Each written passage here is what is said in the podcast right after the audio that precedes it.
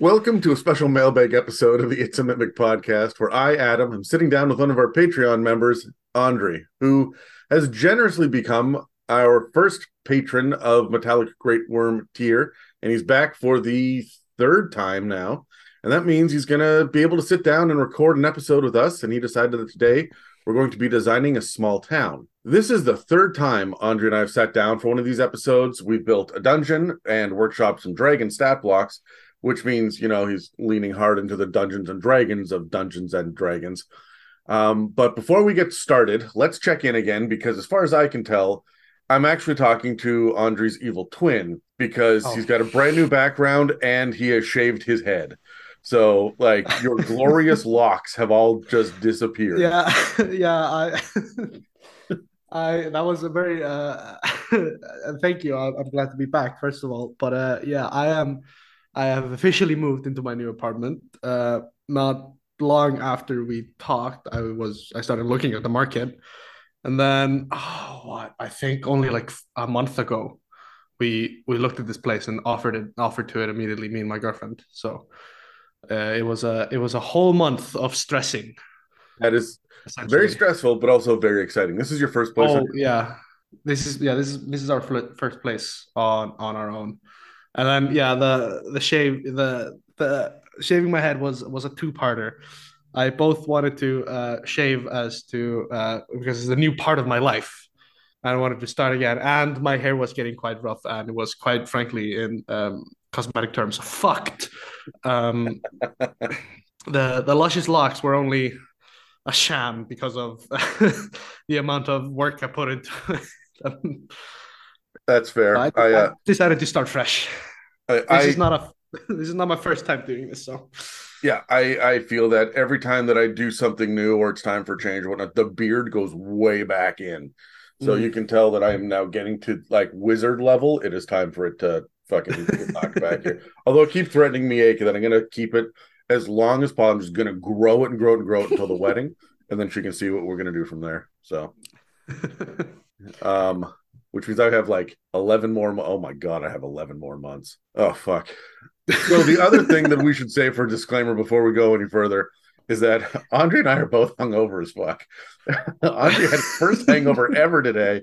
And I, I got shit faced with Dan last weekend. I got shit faced with Megan two nights ago, and I got shit faced with Dave last night. Uh, and in wonderful. three days, I'm getting shit faced with Casey and Charlie. So it is just the Christmas season of drinking, and that I it's think wonderful. checks off everyone on my D and D, uh, around my D and D table except Mieka. That's so, wonderful. So no, yeah. I am rough today. I, I I I was very happy though. My hangover wasn't that bad. I woke up, I was like, stood up, I was like, whoa, this is probably a hangover. And then I went took a shower. I was like, oh, it's gone. What a what a what a light fucker. But I was then informed the first hangover is the easiest one, so I'm excited for the future. it will take me two days to get back on my feet. so yeah, I will be good again Tuesday morning. Just in time to get shit faced with Charlie and Kate. just, just about to say. you gotta you gotta start fresh when you get shit faced. uh all right. So building a town. You and I talked about what do we want to talk about this episode, and you landed on building a, a town. Uh, specifically, yes, you said something that's you know relatively small, but it's got like a duke. So when we say small yeah, yeah, town, yeah. we don't mean really small small town. We mean functioning small city, right? Yeah. So why did you pick this? What was what was the thing that interested you the most about this before we jump in? Um, honestly, the lack of towns that I've had in my campaigns. Honestly, I oh, do. I have done very like out in out and about nature type uh, way more open world than it probably has to work. It, has been a lot of um, relying on my um, outdoor personality and scouting. Okay. To figure it out, but uh, urban areas are not my um, favorite terrain, if you will. it's honestly one of the most intimidating things for a lot of new players and new DMs, and if you've never done it before, you have very limited experience, it can be overwhelming because you've got a couple of things that immediately stand in your way. And one of those is the fact that there's no sneaking. There are eyes everywhere all of the time. The second yeah. one is you have to hold your players accountable for their mur- murder hoboism. They can go slay a goblin out in the woods, no problem. they can't slay a goblin in an alley. That's now a crime scene, right? And so a roadside tavern out in the middle of nowhere, you can get in a bar fight. But if you get in a bar fight in the capital city, you're going to jail, right? If you get caught. You, you if it's in the capital city, you're going to get caught. Like that's that's, That's the whole shit. Unless you can teleport away or you've got some invisibility, like you got to get up to some magical kerfuckery to to get away from that kind of stuff. So, uh, which brings me to kind of my first point before we launch into the breakdown that that that we're working off of. When you build a town, honestly, Yes. you should focus on the absolute necessary things. Have a handful of random tables of NPCs nearby so that you can fill in the gaps because the difference between a blacksmith and a wig maker and a candle maker are all like it's just what items they're they're going to write down on the character sheet, right? The difference is Yeah. going to be the NPCs they run into. And that's going to be a conversation for I think another episode is is digging into the NPC personalities and motivations and whatnot when they're in a town as opposed to the roadside bandits or you know the Yeah. bartender out in the middle of the stick somewhere who's just who carries a shotgun under the counter right like there's there's going to be different um differences between the poor section of town and the merchants and the nobles and and there's a right way to do stuff when you're in a city so yeah. the best thing to do is to start small and only go to the places you need to go. You can describe things kind of broadly, but it's if you've never done it before, going sandbox can be a little scary. This is why we like to zoom Oh, out yeah. and do downtime and say, Are you shopping? What are you shopping for? Okay, it'll cost you this much. And we just kind of hand wave the the interactions themselves, unless we've got some experience. Uh, I have very limited experience with Critical Role, but I know that Matt Mercer is absolutely great at bringing in interesting markets and merchants and NPCs. And It's it's shopping. honestly it's honestly unbelievable how he does it. I I've but you gotta remember it's his full time job, right? Like he spent an hour and a half designing each one of them, right? That's true. Uh, well, he's still a voice actor. I'd say it's it's it's it's definitely a sixty percent job at least. Oh no, I believe that man is overworked. I think that he works two full time jobs. so oh yeah, honestly, yeah, I could see that as well. um but when it when it comes to building towns a lot of it is just based on npc generation but what a lot of people don't think about is the town itself and building something interesting and if we're going to homebrew from the ground up instead of just slotting in a unique vendor in waterdeep or baldur's gate if we're going to build it from the ground up there's actually a lot of considerations that you can throw into it. And we're going to kind of dive off the deep end in this episode but i want to say you don't have to put any single piece of what we talk about into a town right? You can decide to skip any single one or two or dozen of these steps. Um, i'm just trying to cover all the bases so that we can build a fairly fleshed out town and then we can slap npcs on top of it from there right yeah, so what we need before we get started though are dice because there will be random tables later so I got dice. Ah, I got dice. you got dice that's a Yeah. that's a cool little uh, dice box did you find that in the local Uh, store or amazon or? Uh, the neither of these are local store. They are they're from a website that me and my girlfriend absolutely love. Well, I originally bought these dice for me. My girlfriend liked the amethyst one a lot, so I gave it to her. Relu- re- reluctantly, I would like to add.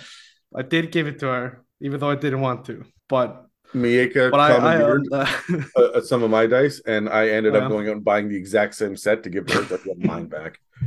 I, I could have done that, but I was like, uh, you know, I haven't given her a gift in a while. Sure, why not? Let's jump into kind of the decisions that we're going to make ahead of time. You make the choices. I'll ask the question. You make the choice. I'll write it down, and then we'll see what we end up with at the end. Okay. I, I love that. I love that. So let's uh let's start off with before we do anything else. This setting that we're in, high magic Yes. or low magic?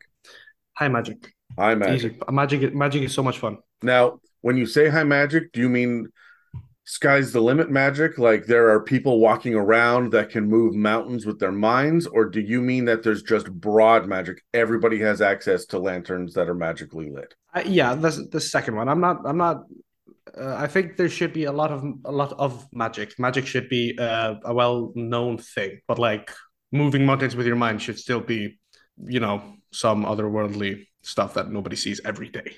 Yeah, I I tend to think that even high magic caps out around fifth level spells. Yeah, uh, I can agree. I can. I think I've run run it that way mostly. There's like the odd NPC or so that is that has higher than fifth, but that's because they're an archmage. Yeah, there you go. I got it. Yeah, yeah, exactly. So when we have uh when we have high magic, it's not un- uncommon to see people call lightning down or to skywrite yeah. or to fly. But disintegrate and make wishes and shit yeah, yeah. still beyond yeah, the average. Yeah, yeah, yeah. Don't exactly so, see a lot of thugs casting disintegrate. Hold on, let me write that down. I'm going to use that. Um, so, what kind of uh, geography are we talking about here? We're talking coastal, Ooh. mountain, forest, desert. Oh, I'm thinking. Is it okay if I pick two? yeah, absolutely. Match them together, make it interesting. Yeah, uh, a, a, a, coastal mountain uh, really rem- is really reminiscent of was really stuck out. Jesus Christ, I shouldn't have drank that one beer. I'm already slurring. yeah, the uh, hair of the dog that bites you is uh yeah is a myth. You're still fucked up later in the day. So, um, coastal mountain, that's great. You know what? I am very familiar with that kind of region. So yeah, so am I. yeah. uh, what is on a mountainous un- island? yeah. Well, yeah, yours is a little bit more um vicious than mine too. Yeah, yeah, yeah. Mine yeah, doesn't yeah. explode on a semi-frequent basis. Hey, we're we're we're waiting for another one, man. We're we're waiting for it. This one is um, going to be rough as well. speaking of explosions, what's one magical feature of the landscape that made people want to live here? Ooh, I'm thinking um, fertile land. Like, uh, even though the terrain isn't isn't great, the magic around it make the land fertile. Like everything, all the the food just grows bigger. All the plants, yeah, are... Eh, or or or more of it, bigger, or you know, it's just it's just fertile because that is the opposite of how how I how my island is. Yeah, nothing grows here except like potatoes. That's that's fair. Um, what kind of uh, intelligent species live around the area? We're talking like like playable races and other ones that playable are race. Okay, okay, okay. You okay. know, not not playable, but but could be. You know. Mm, I'm think um, I think Goliaths in the mountains, maybe. You know. Mm-hmm. Give me give me four. Four. Okay, okay, okay. I got you. I got you for that. Um, Goliaths. Yep. One. I'm thinking orcs as well, just just to have that lingering threat. Sure. No, no, no, no. Let's focus on the good guys first. We'll, we'll oh, the jump, good. Okay, we'll okay, okay, the bad okay, guys okay, here okay, in a minute. Okay, okay, okay, okay. Like, because we're, we're, trying to figure out is who's living in the town. Okay. Oh, okay. So Goliath's humans. Sure. Um, I'll go. We'll go half elves. Does that mean that there's nearby elves as well? Like we can yes. see elves because we're at the coast. Oh yeah. You know what? We'll go see elves. How? Why not? That's nice. I often look at the terrain and the geography to tell me what yeah. kind of people are going to be around, and then I lean into those tropes a little bit. Um, yeah, that's that's that's smart. now that we have four, I want to point out that Goliaths are large, yeah, but they're are, are like are bigger than the average. Yeah. But they're all medium-sized creatures. Did you want to yes. add small-sized creatures? Like, do you want to just pick one? Can pick one? Okay. How about? Ooh, I mean, there aren't a lot. What? what there's gnomes and halflings. Oh, there's more than that. There's Harengon. There's fairies. There's, oh yeah, I. There's goblins. Uh, there's Kender. There's we got a lot now. Yeah, I I don't really play small races, so they kind of just fly by my head a lot. So. yeah, fair enough. Let's let's go uh, goblins. Yeah, let's go goblins just to make it a little little interesting. All right, sounds good. Um, and we're just going to assume, based on the, the order of the choices that you made them in, is, is those are going to be like the percentages. Like there's more Goliaths and humans, and fewer half elves, and even fewer elves, and a smattering of goblins. Yes. Okay. Cool. What kind of uh, town is it? Are we unaffiliated? Is it part of a kingdom or a country? Like, do you want this to just be a, a free? I think we're def- I think we're definitely doing a part of a, a, a kingdom or country. Yeah. Okay. Kingdom or country? Uh, we'll we'll go with kingdom. How close is it to the border? I want I want this to be a border town. Like this is on the on like on the edge of an of a border. Uh, is it a high traffic area for merchants? Like if we're at a coastal mountain, are there big ports that people come through, or is this really out in the sticks somewhere? Like this is the biggest town around. I'd say that there is there's like there, there's a medium amount of merchants. There isn't like it isn't it isn't anything grand like a capital city, but it isn't out in the sticks. So we're dealing with like independent trading ships and not necessarily massive. Yes. Okay. Yeah, I think so. Uh, let's see. Does the city have a castle? I think I think so. Yeah, one one grand, one well maybe not grand, but but a castle. Something that like not necessarily looms over the city, but is a definite feature of. Yeah. Okay. So the next thing that I want to talk about is defending the city. And so one of the things that we talk about right off the bat is geographical features. And that's really, really good because we have the coast on one side mm-hmm. and the mountains on the other. That yep. means that we've got natural borders that are going to keep the average army from invading, but it does mean that there are marauders and looters that are going to come up and down the coast that are going to come yep. in and out of the mountain range, right? So yeah. when you think about defending the city, at this point, if we're this far away, it should have walls. All cities have walls. Yeah. Right. Uh, so exactly. Uh, but what's the geographical feature? Like, have they built up against a sheer cliff face? Are they up against like are they in an easily defensible lagoon? Like, what's the name one geographical feature you think would help them say, okay, this is the perfect place to I think a, a, I think a sheer cliff. You want to build the castle on top of the cliff, or beside the cliff, or into the cliff, or oh, into the cliff. Oh, you said you said into it. Now I have now I have to go into it, right? Fair enough. We've got a, a almost a Helm's Deep. Yeah, I, I realized when I was when I was thinking, I was like, oh, this is sounding more and more like almost Minas Tirith. Like, oh, great. yeah, yeah, yeah, yeah. That's even better. Um, when we think about defenses, do you want to add a magical feature? If we t- if we're talking about high magic, is there specifically something that we would add to it? And I just want to say, you should not do force fields, right? That's that's too much. So no, I I hate I hate force fields anyway. So, but having they're something too, they're too like, easy, like cannons that shoot fireball, or or like uh you need to speak a, a magic word to get across the bridge that leads here, or something, right? Well, you, you said fireball, and I think everybody who's a player that listens to this, or or is a player becoming a DM, just they're just gonna go with fireball, right? Like I I I immediately thought, well, it's, it's a cannon that shoots fireball, man. all right. I mean, who wouldn't want a big ass cannon shooting fireballs? That's all I'm saying. I don't think we're going to end up necessarily with a moat if we're getting a little bit further back into the mountains. Like the coast is nearby, hmm. But probably yeah. not a moat. I would assume that there's going to be bridges all over the place, like little rivers and streams. And yeah, one hundred percent and whatnot. So lots of bridges. So we're making we're making Venice now. That's fun. Mountainous Venice. Yeah. Uh, so can't go wrong.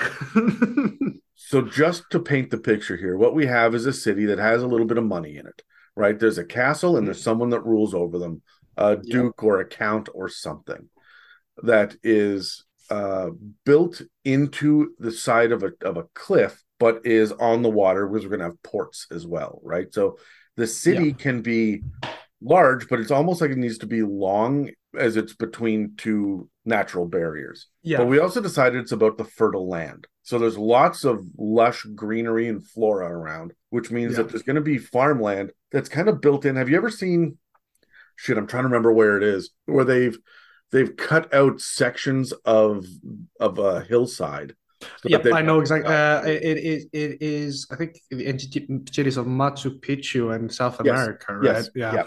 And so they uh, made these flat areas so that they can have irrigation, so that they can yeah. grow their crops, right? Absolutely. So there's huge swaths of, of mountain that have been taken away. That makes a lot of sense for Goliaths, right? Mm-hmm. Who would be who would you know master the mountains and and humans who are industrious goblins too who are inventive and we have half elves and sea elves which are about nature and would be able to help with that right sea elves would be yeah. great for working with irrigation Yeah, it's it's all come together. Yeah, yeah. This is uh this is working itself nicely together. So the next question I've got for you is military structure. Are we dealing with town guards, police, sheriff and a deputy, investigators or inspectors, conscripts, mercenaries? Uh, is it organizations? Is it guilds? Is it knights? Like who is in charge of the actual defense here? What is the military structure that keeps the peace? I think I think the classic is town guards, isn't it? Like Yep. And then have like uh, a knight overseeing them, like at the at the very top. So we'll do like knights that are affiliated with the castle. Yeah. And, and then, then town guards everyone are... else is town guards. Okay. Yeah. So I have written here what is the political structure, who is the leader, but we know that it's a duke or a count or a baron or something. Yes. But let's make the call right now.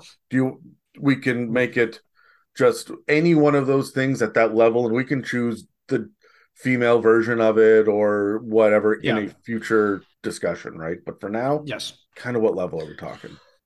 I think I think um a duke. I think we're speaking duke here. Are they a duke because they're related to the royal family or because they're a hero that has been able to work their way up or have they just inherited lands? I think that they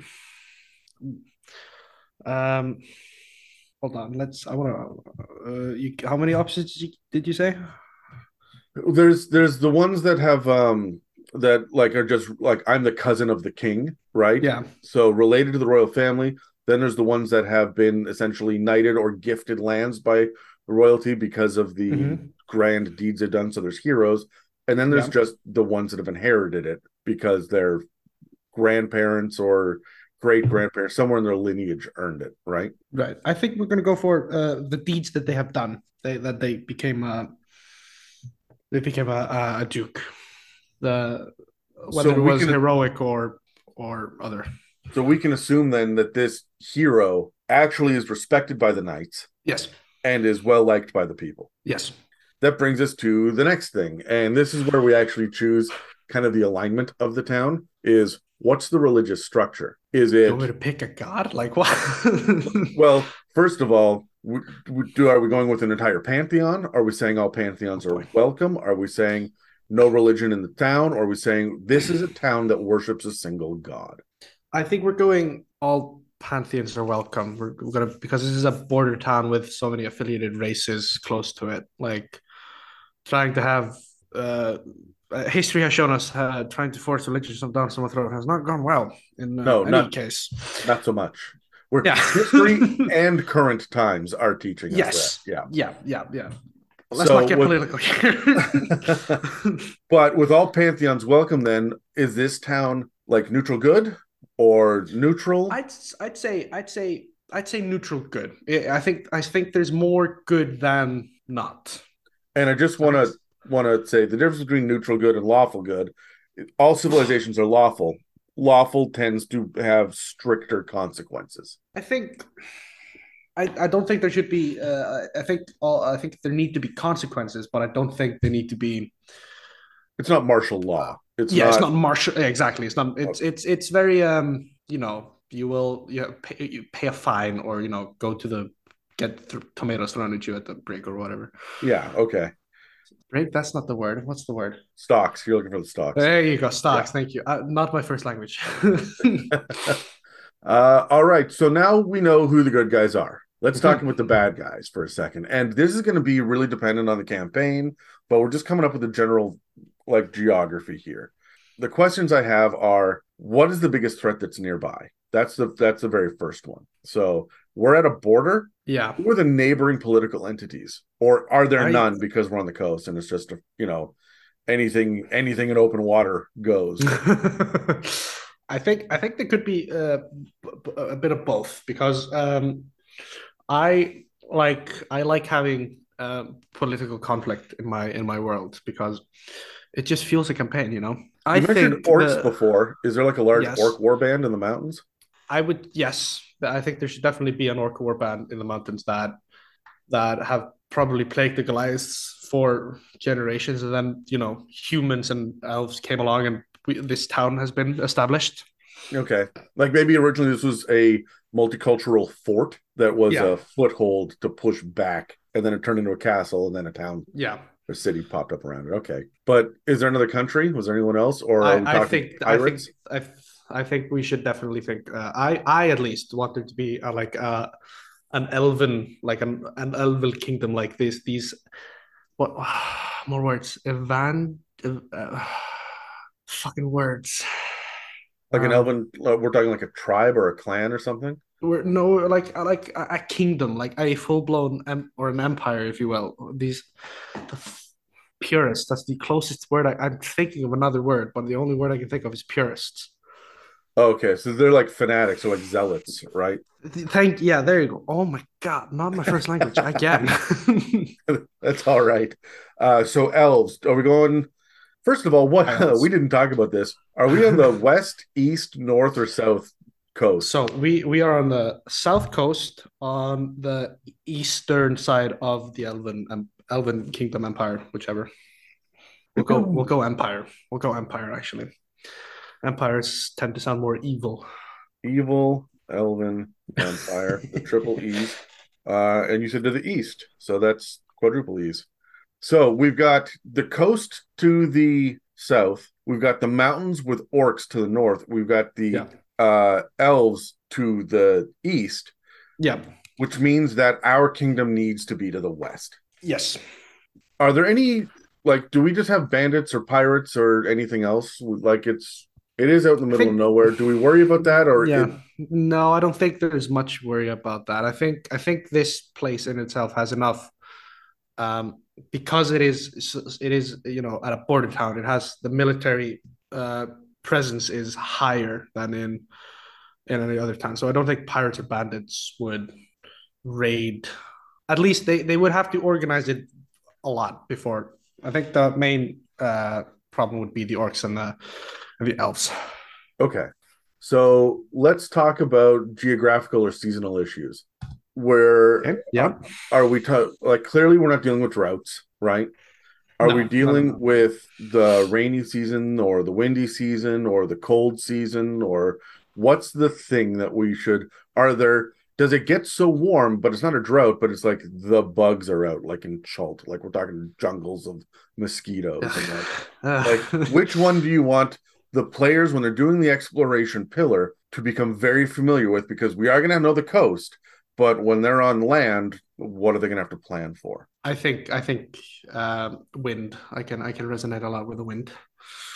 Um, i like that because i feel like even the farms and stuff have tall fences that aren't just like single posts but like yeah, solid fences to keep out to keep the wind off of just whipping Yeah. away the the leaves and the crops and stuff um I definitely think so. Yeah, do we have an arch villain Are- and are they associated with with with these two other political entities? Or do we just have like a lich or a dragon or like what's the what's the other thing we should think about here? Ah, I definitely when I because the, these this is like this Elven Empire is definitely something that I have made before and I've thought about. The only real idea I had with it was that there was a green dragon manipulating the leader of said country, and here we are. do we know that it's a green dragon or is it like no, we uh, the player the players won't know. okay. Like no, only only the DM would know. But the, from from the from the outside, this just looks like a tyrannical evil emperor. Okay, okay. And then is there any common creature type that we should be focused on? Like fae, plants, classic monstrosities, oozes, undead. Like, are we going to lean heavily into that when they go out into the wilderness? What are we likely to run into, like above and an in an above average amount of of encounters? In in an above, I think Fey and plants is we should be because of the the innate magic of the area being so fertile. Obviously, Yep, some perfect. something but must and then Fey because well. Because Yeah, they're funny, nature, honestly, yeah. they're just they're yeah, they're also just fun. All right, so we've got the good guys, we've got the bad guys. Let's talk about the history a little bit. We don't have to flesh this out because this is mostly campaign prep. So it's just make quick decisions and then see if you like the whole picture when it's done. And then you can go back and tweak what you like. afterwards. I like that. I like that.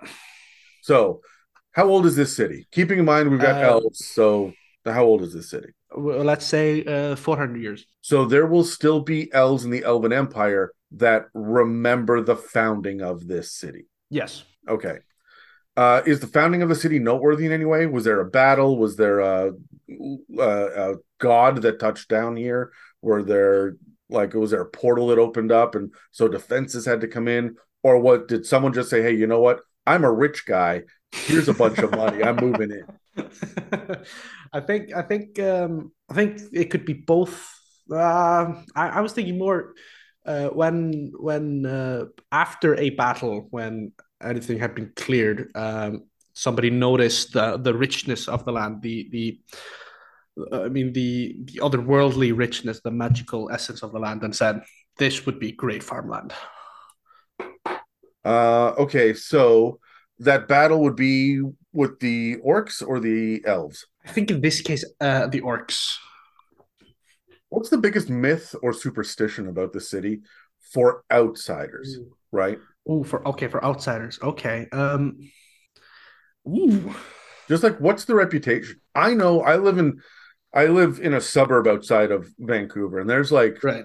fifteen or sixteen different um, suburbs here that that Yeah. stretch out. Vancouver is up against water, up against mountains, and up against the United States border. So we Yeah. we can only go east, but again, only so far. And we really can't go north because it's way too mountainous.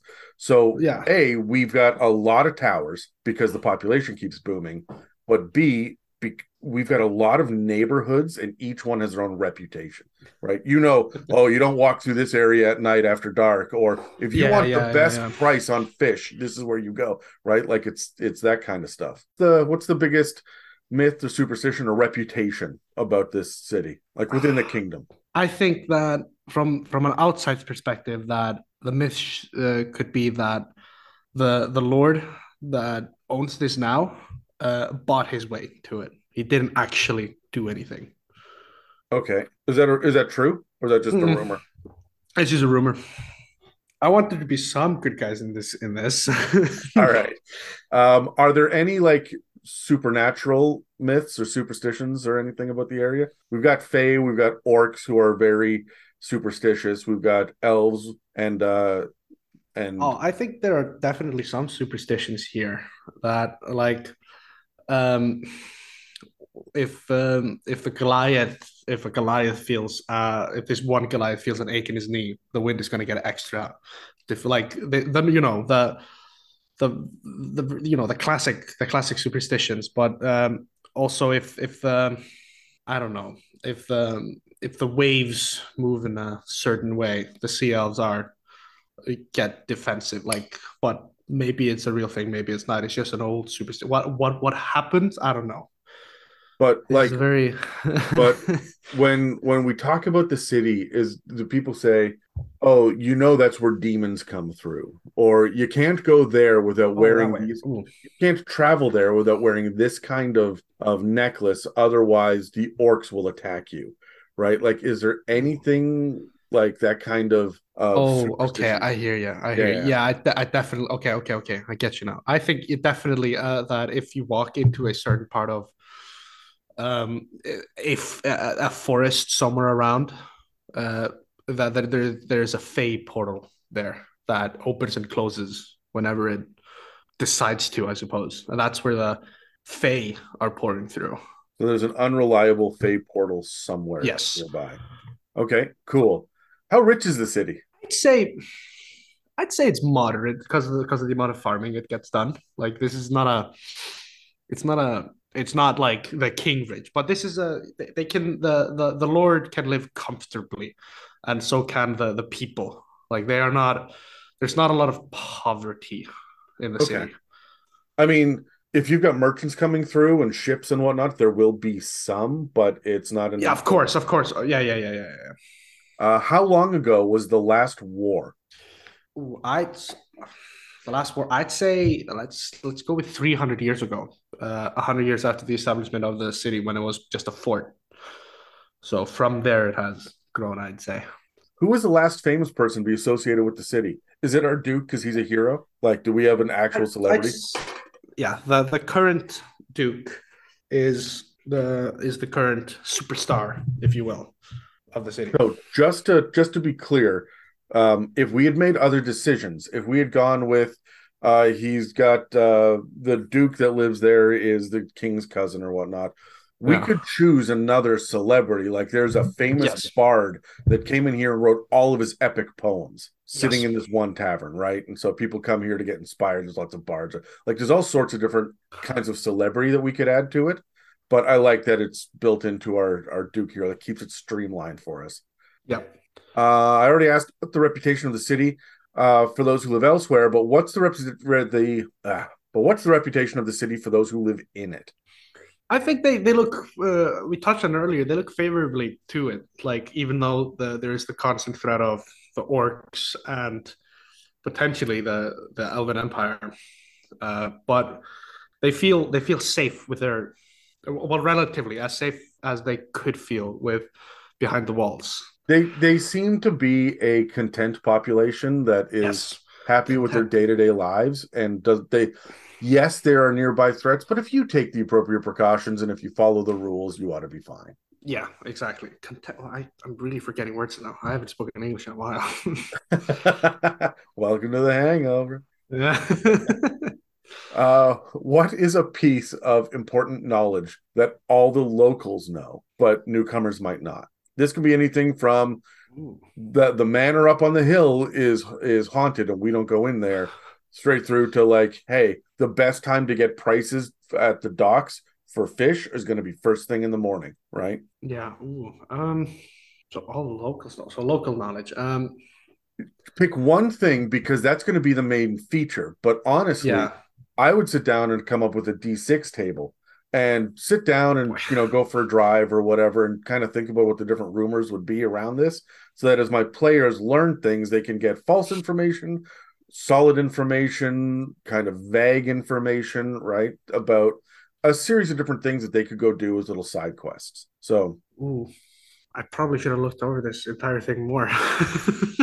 no this one's this one's funky and if we don't come up with anything for it right now that's fine we might end up with with inspirations in the future when we go through npcs because npcs drive a lot of these local knowledges and rumors you know the the rumor or the regular um sensibility when it comes to a small town is everybody knows everyone's business right yeah. Yeah. when yeah, you're yeah, dealing yeah. with the medieval fantasy town like this the population on this is not small like we've got a few thousand people living here Yeah, definitely. but you do know the districts you've been on every street in your life you yeah. Yeah. Yeah. like you you know who the the main players are so Yeah. No, I, I, don't- I don't think I can think of anything because there isn't much of it. yeah Like- we can circle back to this Yeah. when when we figure out kind of when once we build this assuming that it's a town that the players go to it's not a starting town once they come here if they land for any appreciable amount of time which is honestly why we're building it like this if they were just blowing through i would i would skip the majority i would make these decisions very quickly and then not really worry about too much of the like well there's a secret green dragon in the elven empire unless they're going there right like Yeah. Yeah. Yeah. Yeah. yeah. so um so we can actually skip that one, but it is good to, to think about what do the locals know and what do the visitors know? Because if there are regular merchants and traders coming in off of the ocean, they will have their own knowledge about how to get here, what the seasons are, what waters you avoid. Watch out for watch out on full moons for a ship that that flies red sails. Shit like that, right? So Yeah. so that's going to bring us, though, to our important features. And I gave you a series of tables. There are 16 um, random tables that we're going to roll on. Yeah. I got so excited when I saw them. I, I'm actually going to post this in the Patreon when this episode released so that all of our, our patrons um, can have access to this. I just want to say this is not necessarily the first and foremost uh, go to list of how to build a town. These are things that I have in my experience run into as, as being these are things that my players have, for some reason or another, interacted with in the past. oh yeah.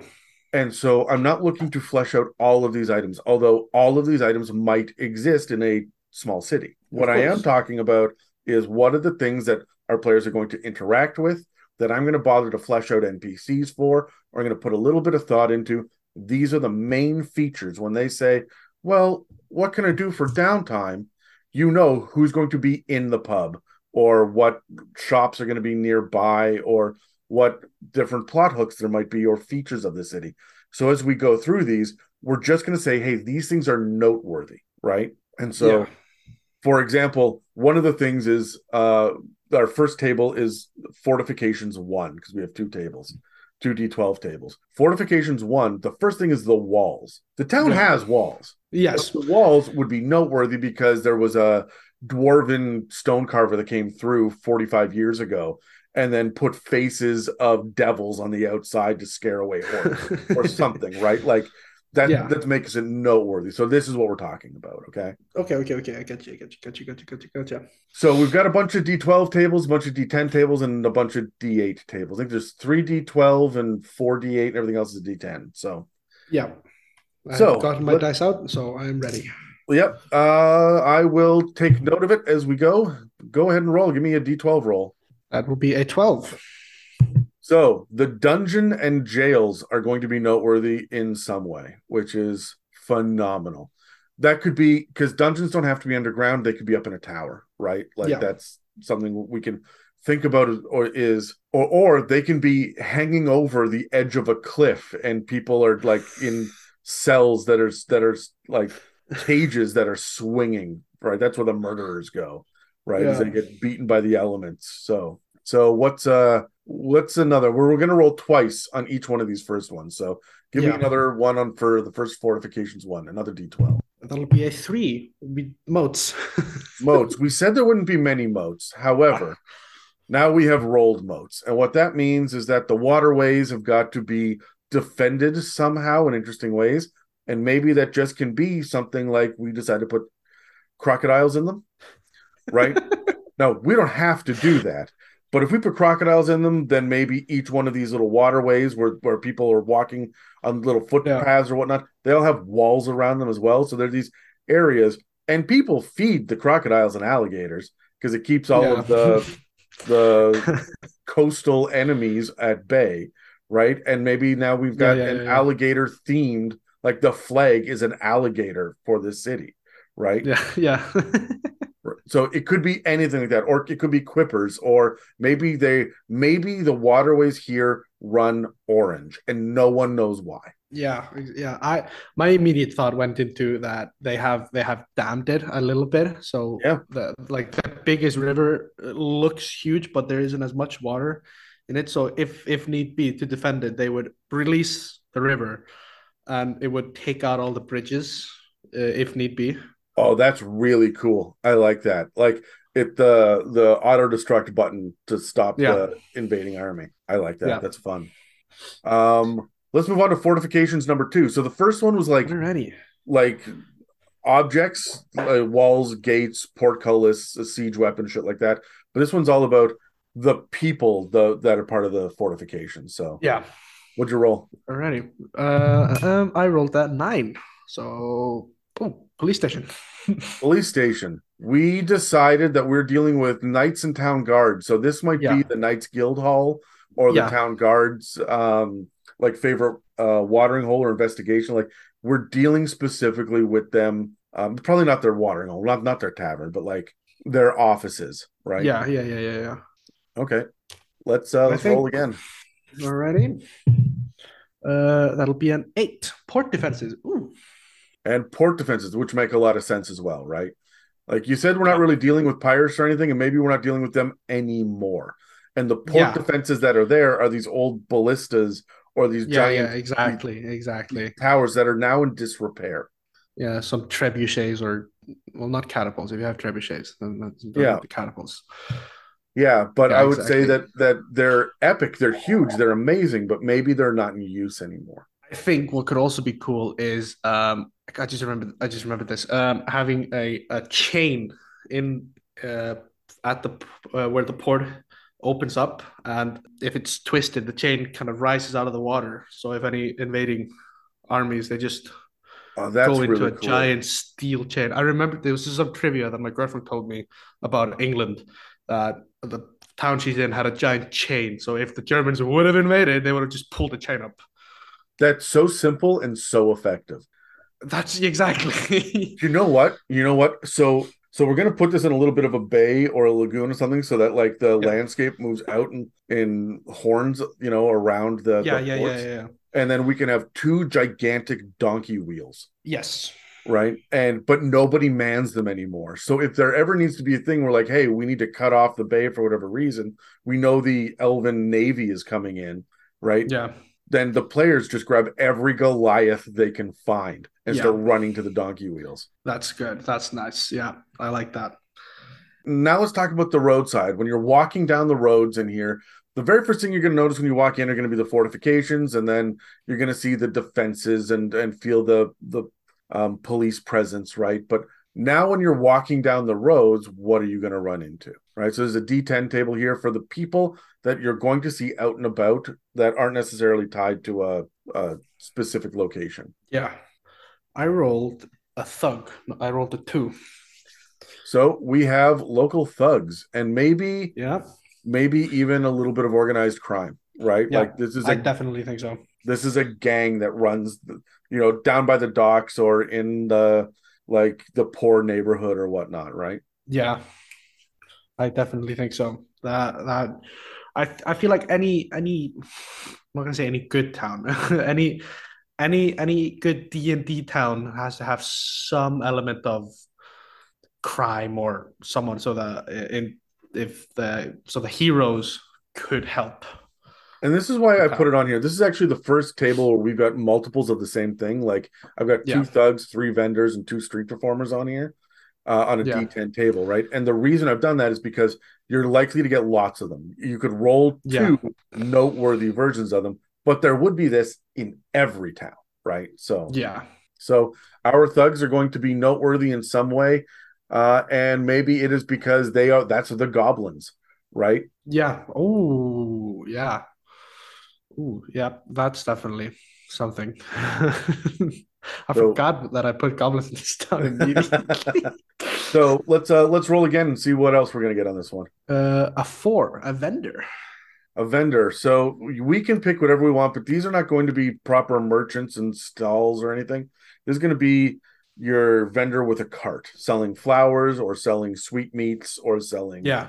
right? Uh, trinkets or baubles, or uh, even things down by the docks or by the front gates as people come in to be like, "Hey, welcome to the city. Would you like? Hey, if, if alligators are our emblem, we've I sell little stone alligators, right? Like, Oh, yeah, yeah, yeah, yeah. right? It could just be trinkets. The last time I went to Washington D.C. because Mieka lives about an hour from there, so we go in there occasionally when I'm in town for her. Man, the streets are choked with these vendors, and uh, when I I've- went to yeah, Venice holy shit like i couldn't i couldn't breathe they were I, uh, down my throat I- trying to sell shit I've been to both of those places. Yeah, it's a it's a lot. I've been to I've been to both. It's a lot. Yeah. um all right let's move on to public works so we're talking now about the stuff that is going to stand out uh to everybody including a town hall town square different gardens monuments and uh and more like recreational places Mhm. that the duke is going to just pay for and have upkeep on right so Yeah. I rolled a two and a seven. So the two is a town square. So I think town square needs to be a big, public, bright, fun area for people to go. Yes. right. Absolutely. But a seven is a gymnasia, and it's not what you think it is. It's not a gym like Yeah. we would see in uh in like like a workout area. It's not about sports.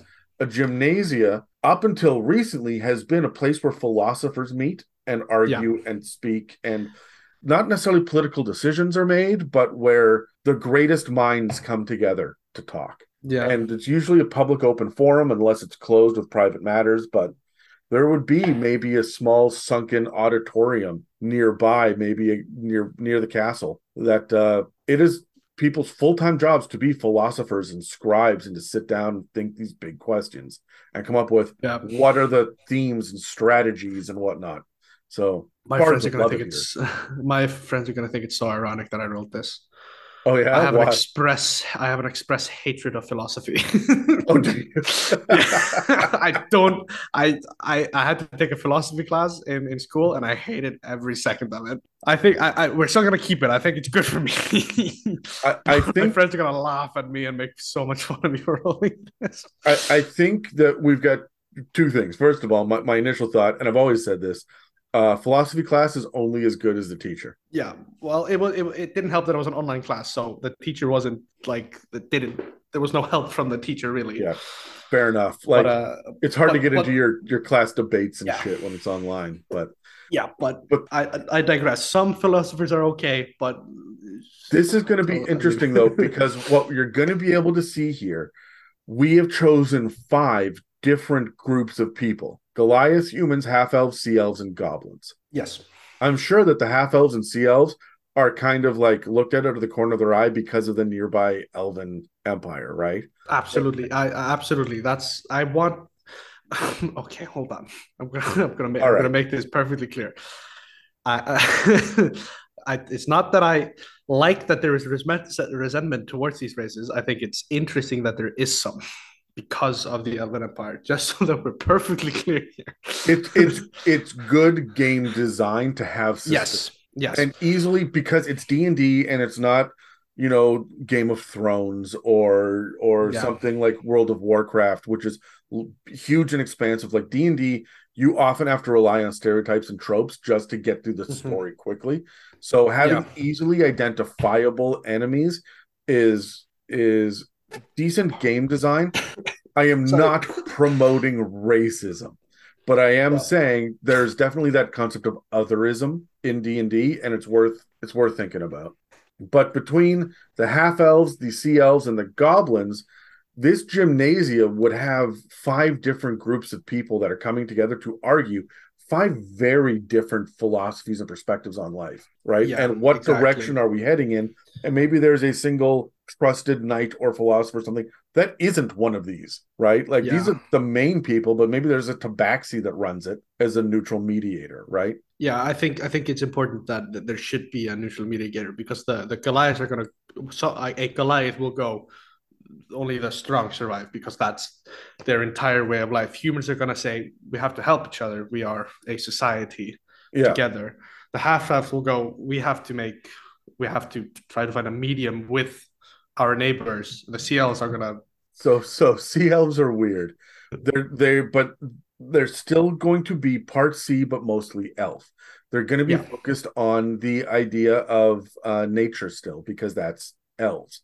Otherwise, we Exactly. have tritons, right? Yeah. So if we lean into sea elves, they're going to have an eye on the things like if everyone's talking about creating new farmland because we want to be able to expand the town. The Goliaths say, "Yeah, we can carve out part of the mountainside," and the humans are going to be like, "Yeah, we've got the tools to help." And the goblins are going to be like, "And we can work on the irrigation." But the sea elves are going to be the ones that say, "Hey, you got to do it quickly, and you can't do it in the rainy season because if you cut down all the trees in that area, you won't have a root system, which means now you get hmm. mudslides." Yeah. And we know that, and you don't. Right. Yeah. And so, is this a good idea? Should we do it in small sections or should we try to do it all at once? Or where are we going to get the labor for that? And should we hire people on? And so, as much as they're not necessarily a town council making these decisions, they are people sitting here saying, What about this? Did you think about that? And when we get into philosophy, it would be, Is it worth it? The town is large enough. At what point does this become unwieldy? And the and the natural world around us will start to kick us out, right? Yeah, that's that's there has to be. I think yeah, I think the sea elves are trying to bring balance to the to the very ambitious humans and Goliaths of of this town. And what's interesting here is that we would not even have this conversation as being something that's worth bringing up in D&D if we hadn't randomly rolled it on the public's works as being like, hey, this is what we're talking about, right? Yeah, this is wonderful. So those are all first impressions. These are the things you're going to see Yes. when you walk in. Huge town square, a massive gymnasia where there are people in robes walking around having quiet conversations before the next public forum, right? You've got a vendor Yeah. that's in your face. You've got clear signs, maybe graffiti or something of thugs and organized crime. There are Yeah. port defenses with these massive like donkey wheels you would see as you come into the port, the police station. whatever the dungeon or jail is, it's like up a tower or hanging off a cliff or maybe an entire cliffside, that sheer cliff has Mhm. just a bunch of like barred windows in it. And that's the dungeon. So it's just like everyone can see where the criminals are. And late at Yeah. night, you can hear them yelling and moaning and wailing down. Right. Like, and then we've got these, these moats that are these so many little footpaths and this gigantic dam ready to wipe them all out if we need. Right. Yeah, one hundred percent. So that's what you notice when you first come in. But now your players have come in, they've sat down, and they're like, all right, what else can we do with our downtime? So uh, we're going to roll twice in each of these, and we're going to run through them a little bit quicker because these ones are a little bit more simple. Yeah, yeah, yeah, yeah, yeah. So D10 table for what I call recovery. The players come in and they need to regain spell slots and hit points. They need to replenish their their gear. So where are they going? Uh, so I got a six and a nine, a good, a good old sixty-nine. nice. All right, so we are going to see immediately a tavern, which Yep. I mean that tracks. There are three tra- there are three taverns. Thirty percent of this table is taverns, and twenty percent are inns because that's where they go first, right? Exactly. Oh, Sorry. Well, we also ended up- we also ended up at a doctor's house, Yes. right? And maybe that's one of the things that that they know is like when adventurers come in and check in at a tavern or an inn or whatnot, there's a posting or someone is there to say, "Hey, look, you guys just came in. Don't forget to swing by the doctor's house." Yeah. right? He is going to take care of uh, this or give you a charm that does that, or he's got herbs that can help you with the cold or the the salty air or whatever it is, right? So, and and the tavern is going to be noteworthy because all taverns are. We'll give it a funky name and a and a silly bartender, and now we have a noteworthy tavern. So, Yes. That could be a whole episode in itself, making an entire time. yeah, I'm sure it will be at some point. The uh, next table is for food. Where do you get your food from? okay, I rolled double ones. I can re-roll one of them for sure. Yeah, re-roll. Although, if I can be honest, you rolled Baker twice, which could be Yeah. two opposing bakers. And so, like when you walk down Main Street, there is a huge baker on each side of the road that's massive emporiums of like baked goods and the smell of sweets coming down as the two shopkeepers glare at each other through the window. and that's fun, right? So I've got no problem. You got like the fat halfling on one side and the furbolg on the other. They just hate each other so much because I had raisin tarts last week and now he's doing it, but he had fucking cinnamon, right? Like, That's actually way better than the second roll. what'd you get for the second roll? I got. I mean, it fits. I got a silo. Yes. So what's interesting about this, and I, I have at the end of the list a granary, a silo, and a water tower. The reason that they're here is because they should be noteworthy. Yes. when when we're talking about this this port area, we've got farmlands and less lush foliage and whatnot. We don't have is grains, and that is an absolute important thing to have. And so the silo Exactly. is necessary because if anything happens to it, the population is threatened Yeah. which means there would be ships coming in with with major grain um, imports. There would be merchants on the road. The people that do produce wheat or corn in limited amounts would probably be pretty fucking rich as well. Yeah. And so whoever runs the silo, I bet it has a military presence. I bet it is reinforced against the wind, and I bet that there's giant signs on it, right? And like this is a feature of the town. So yeah, let's uh let's talk now for a moment about uh the next one on the list. Social. Ooh. Okay. Let's see. Okay, I got a ten and a five. A 10 and a 5. All right. So social here is not necessarily like where you go to have social encounters or to be sociable. Like that's your tavern, right? That's Yeah. Yeah. Yeah. Yeah. yeah. that's your gymnasia. What we've got here are like the social works that are presented. This included, although we didn't roll them, churches, temples, altars, universities, schools, and whatnot. You rolled an orphanage because, of course, you did as Dungeons and Dragons. There has to be an orphanage. of, course. and Yeah. it Uh, has to burn down by some mysterious reason, you know, the classics. and then you get a rogue out of it, you know. it, like it, it's what we do, right? The the local Yeah. Assassin's Guild it just steals kids every once in a while from the orphanage. Yeah, yeah, yeah, yeah, yeah, yeah. So Um, but as far as the orphanage, our orphanage goes, is it busy? Where are these orphans coming from? This is a rich I- area. I think that because, of course, we are a coastal town and we have we and we established the wind is quite treacherous, so the sea will be treacherous. The orphans are coming from fishermen, like that have been lost at sea. I like that, and I want to lean into it, but I want to take it a step in a different direction to be magical as Yeah. well. Yeah, sure. Every so often, and there's no way to tell when it happens, a child walks out of the woods, and this is why we have that that uh, rumor about a Fey portal. That's good. Ooh, make them changelings and bam, because they're now. Bam. There you go.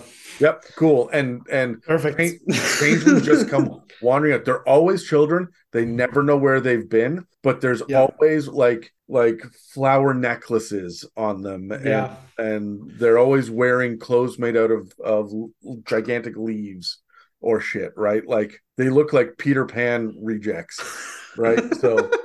yeah, they, they didn't get the audition. The other guy got it.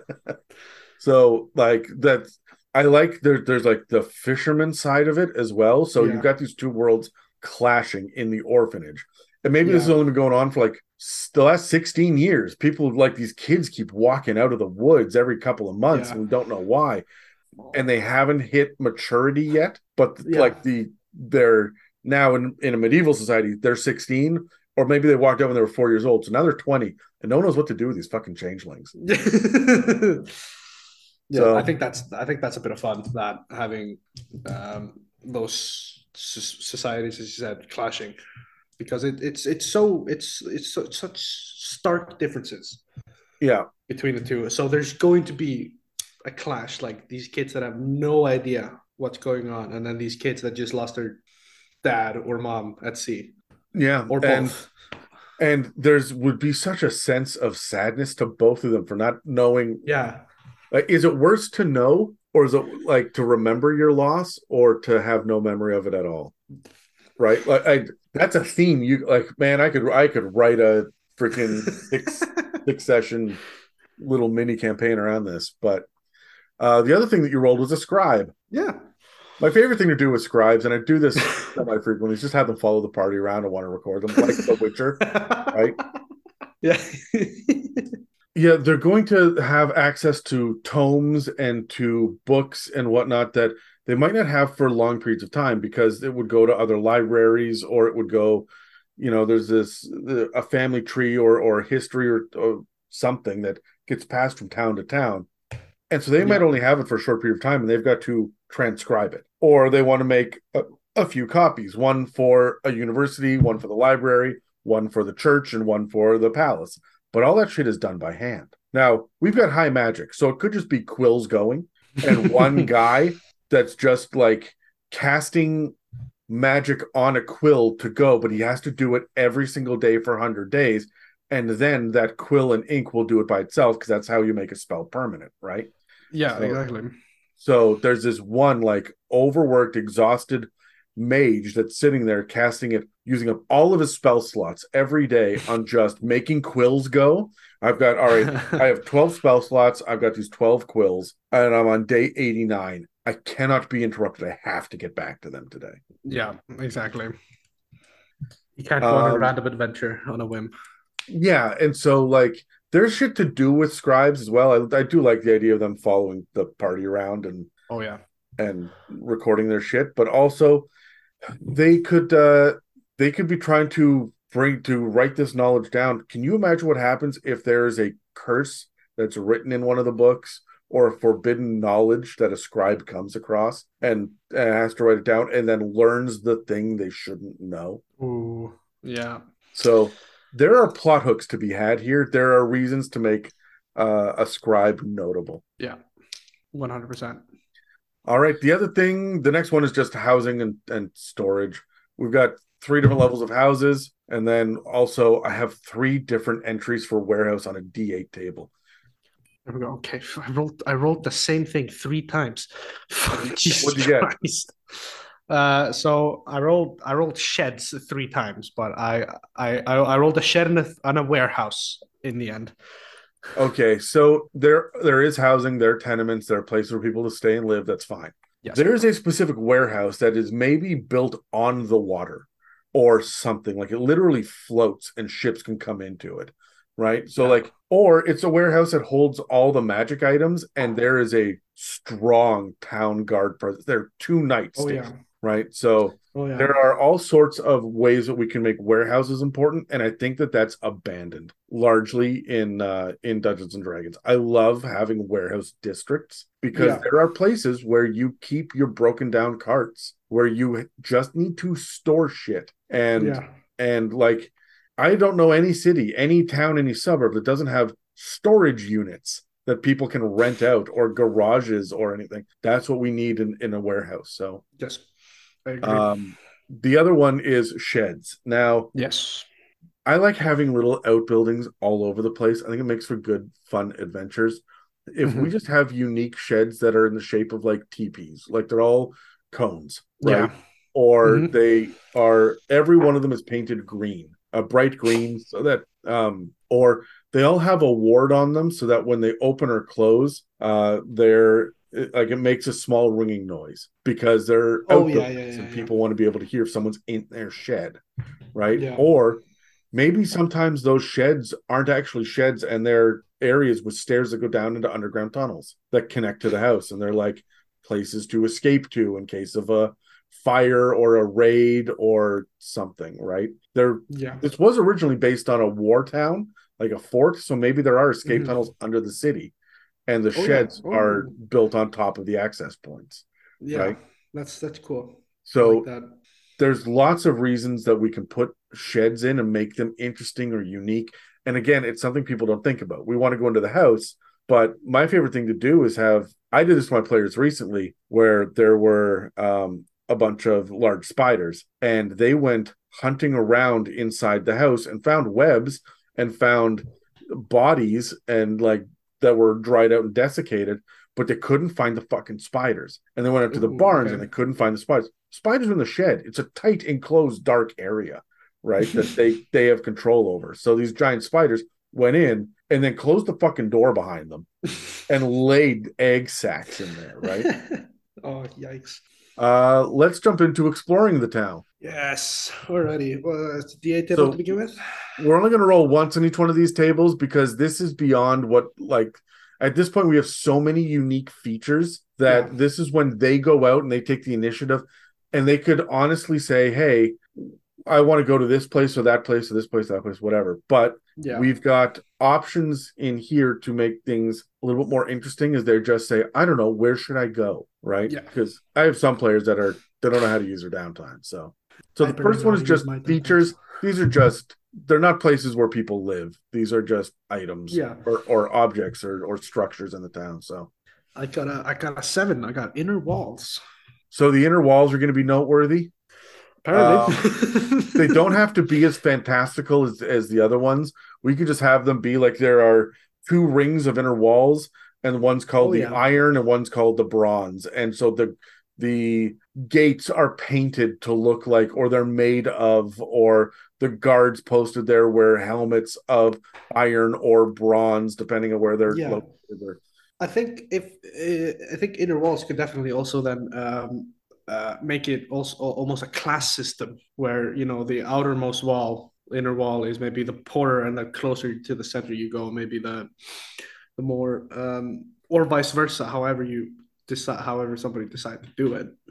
I, no, I really like that. You got the castle in the middle, and well, Yeah. middle. It's up. It's it's built into the cliff, right? But like, Yeah. so we're dealing with a semicircle. But like castle in the middle, and then nobility, and then probably merchants, Yeah, and then uh, and finally your poor and your docks, right? And maybe Yeah. you need papers to get into the nobility section. Like, not just Oh, anybody yeah. can go in. You have to either have an invite by one of the nobles with their seal on it, or you have to be a merchant or a traveler with diplomatic papers or something because it's Oh, it's blocked absolutely. off. So absolutely. And I think uh, I think that's a, a cool thing as well, having the, the guards be different for each. Like the, the probably the closer the, the the maybe there are fewer with each ring, but they are either wearing more um more armor or more trained or so and such. So that Like, you know it's- there are less of them, but there are more uh, there's quality over quantity. The the inner you go. Yeah, I yeah, I like that. Like you have there's an actual knight that's posted up, you know, by the Yeah. by the nobility, whereas they don't bother with that. That's enough. We can just have the basic town guards doing Yeah. patrol down at the docks, right? Um, which which raises the question, and not something we have to answer now, but like, is there a disparity in between the two, the the town guards and the knights?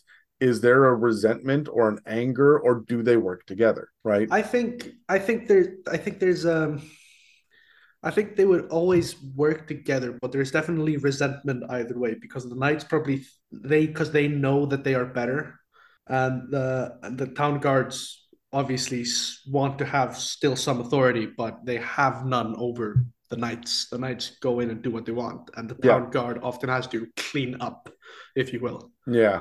Um, next, let's talk about animals. We've got a few farmers and even shepherds, but also some businesses that will support animals. So, Where's my deep? There it is. I got a three, a farmer. A farmer. So this is going to be when when your players say, "I want to go talk to one of the farmers and find out." You've got one prepped, right? And so Yeah. you would choose what one of the crops are that grows bigger or more plentiful, or a farmer that's struggling, or a farmer with a complaint, right? Like, hey, Yeah. I lost some of my land in a natural incident, natural disaster. I lost some of my land. I keep waiting for it to come back, but it's low priority comparatively. And yet yeah. they're building a new monument over on the castle. Like, like you can this when when we end up with farmers, I want to think about two things. One, what are they farming? And two, how successful are they? yeah. I when I when I I'll admit when I when I read uh, Farmer and Shepherd, um, I went uh, my instinctive thought because of um, how it works in Iceland is those are the same thing, but obviously they aren't in other countries. So, um, The farmer specifically crops.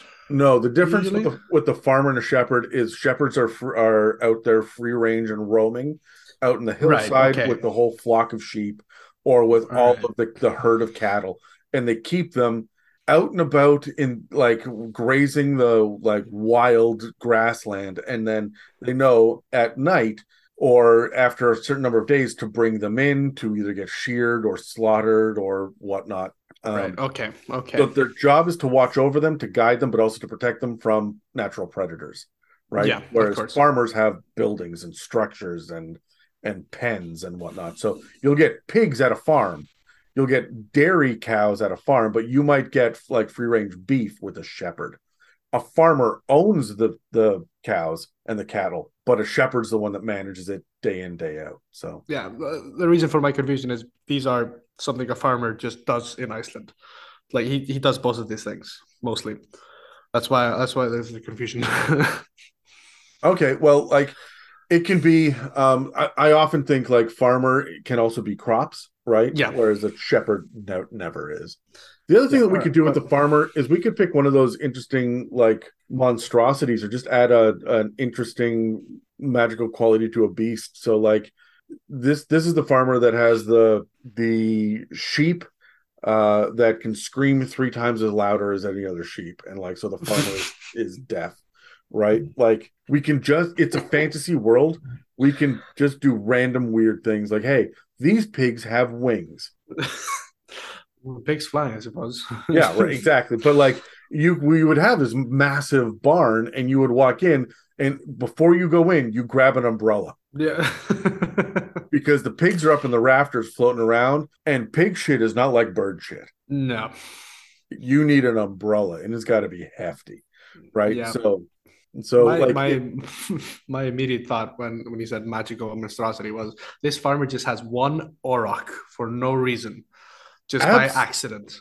like and is trying to breed the auroch with all the cattle to make heftier sturdier larger Yeah. cattle for beasts of burden right or like who knows why so like I mean, you there could are there, what aurochs are with orcs most of the time, right? There are orcs in the mountains, yes uh, so it's it's not that like it, it's a, it's not a it's not a long way to go to for them to get lost, and then you find them and, and bam, you got a Yeah. big fucking cow.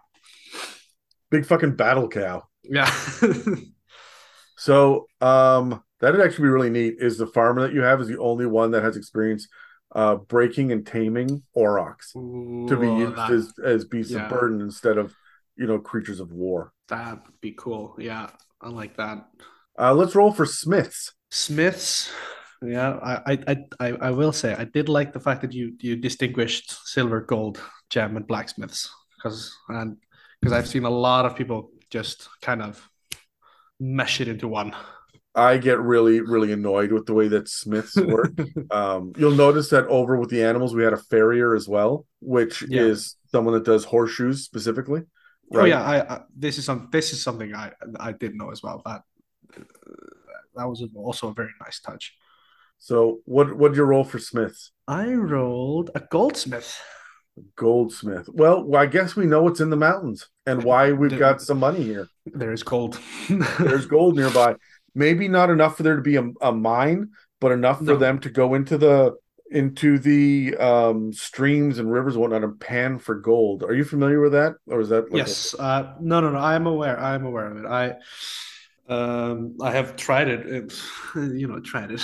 Yeah, yeah, Yeah, it's it's actually a part of um of the curriculum, or it was when I was a kid here in British Columbia, because Mhm. we're close enough to the Yukon and Alaska and the gold rush, oh, right? right. that yeah. you go up into the interior, there are still gold rush towns that are mostly ghost towns now. They're mostly empty. Yeah.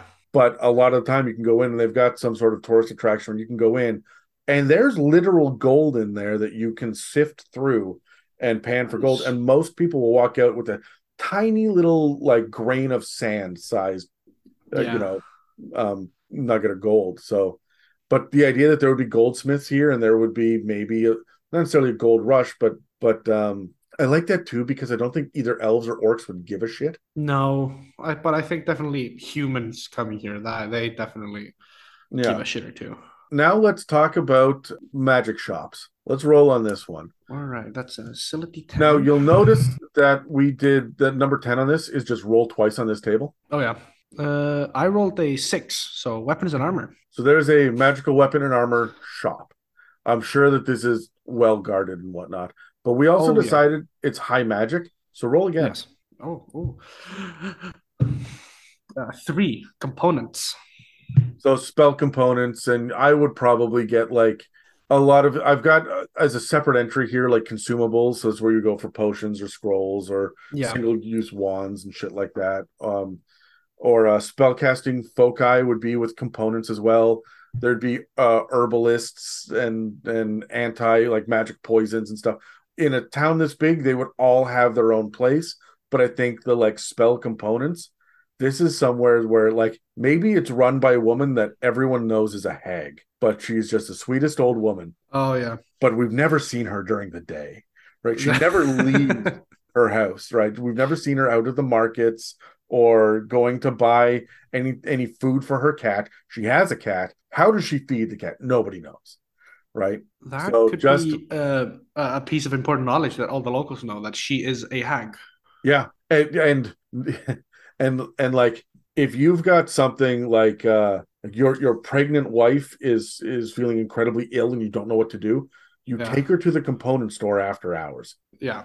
We don't talk about what happens, but she will be better by the time that you come out, right? Like Yeah. maybe this is a well-meaning good witch um that is actually just a hag, right? But Yeah. a, a good aligned. So I actually I love that as local knowledge. That's fun. And when Uh, you're yeah, in because when you're in high, high, high magic fantasy, you can keep rolling, re-rolling all this, and also roll a magic version on any one of the other tables. You end up with a magic monument, or a magic town crier, or a magic weaponsmith, or a magic uh portcullis, right? Like it, um, Exactly. It, could be all sorts of cool things that you put in here, right? So, um, I also think it fits us- that we. I think Sorry. it fits we got weapons. Yeah, I think it fits we got weapons and armor because of this because of this the history of the town that it is a it is a front it is a frontier town essentially. Yeah. because it has to defend itself and having uh, probably a mage running it that uh, yeah. chants weapons and armor. I would even not necessarily even have a mage, but maybe a, a paladin, like an ex Oh yeah, an ex holy warrior, right? Oh yeah. Depending on what level your party is at, I wouldn't necessarily have this be like plus five weapons of orc slaying. It would be these would be pieces of armor that give you plus two to stealth, or you know Yeah. the there's a plus one to your AC, or gives you resistance to acid or something, right? So yeah, yeah, exactly. uh, let's move into the last four tables. We're going to roll once on each of these, and these are all the deeper exploration. If you, when your players go completely off the beaten path and they start looking for shit that they no D and D player looks for, but these things are actually involved in towns in medieval cities, and there's some Yeah. weird ones in here. I have definitely had players looks for uh, Some of these. before. Yeah. Yeah, but I think your average adventurer is not going to give a shit about some of this. So let's roll. No. All right. Uh, uh, um, a ten, a bathhouse. Yeah, we got a bathhouse. There we go. I have been the player looking for a bathhouse. uh, the bathhouse is noteworthy because what happens in the bathhouse stays in the bathhouse. exactly. I, I think that this would be a. You'll notice I don't have on this table a brothel or anything because Yeah, I don't yeah, think that's appropriate for all medieval towns yeah. in our Exactly. fantasy world. And I don't I know what people's session zeros look like. However, that very much is a factor in medieval towns. There are brothels Yes. and bellows and shit. So um, a bathhouse can double as that, or it can just be we have sea elves. This place Yeah. is bathhouse.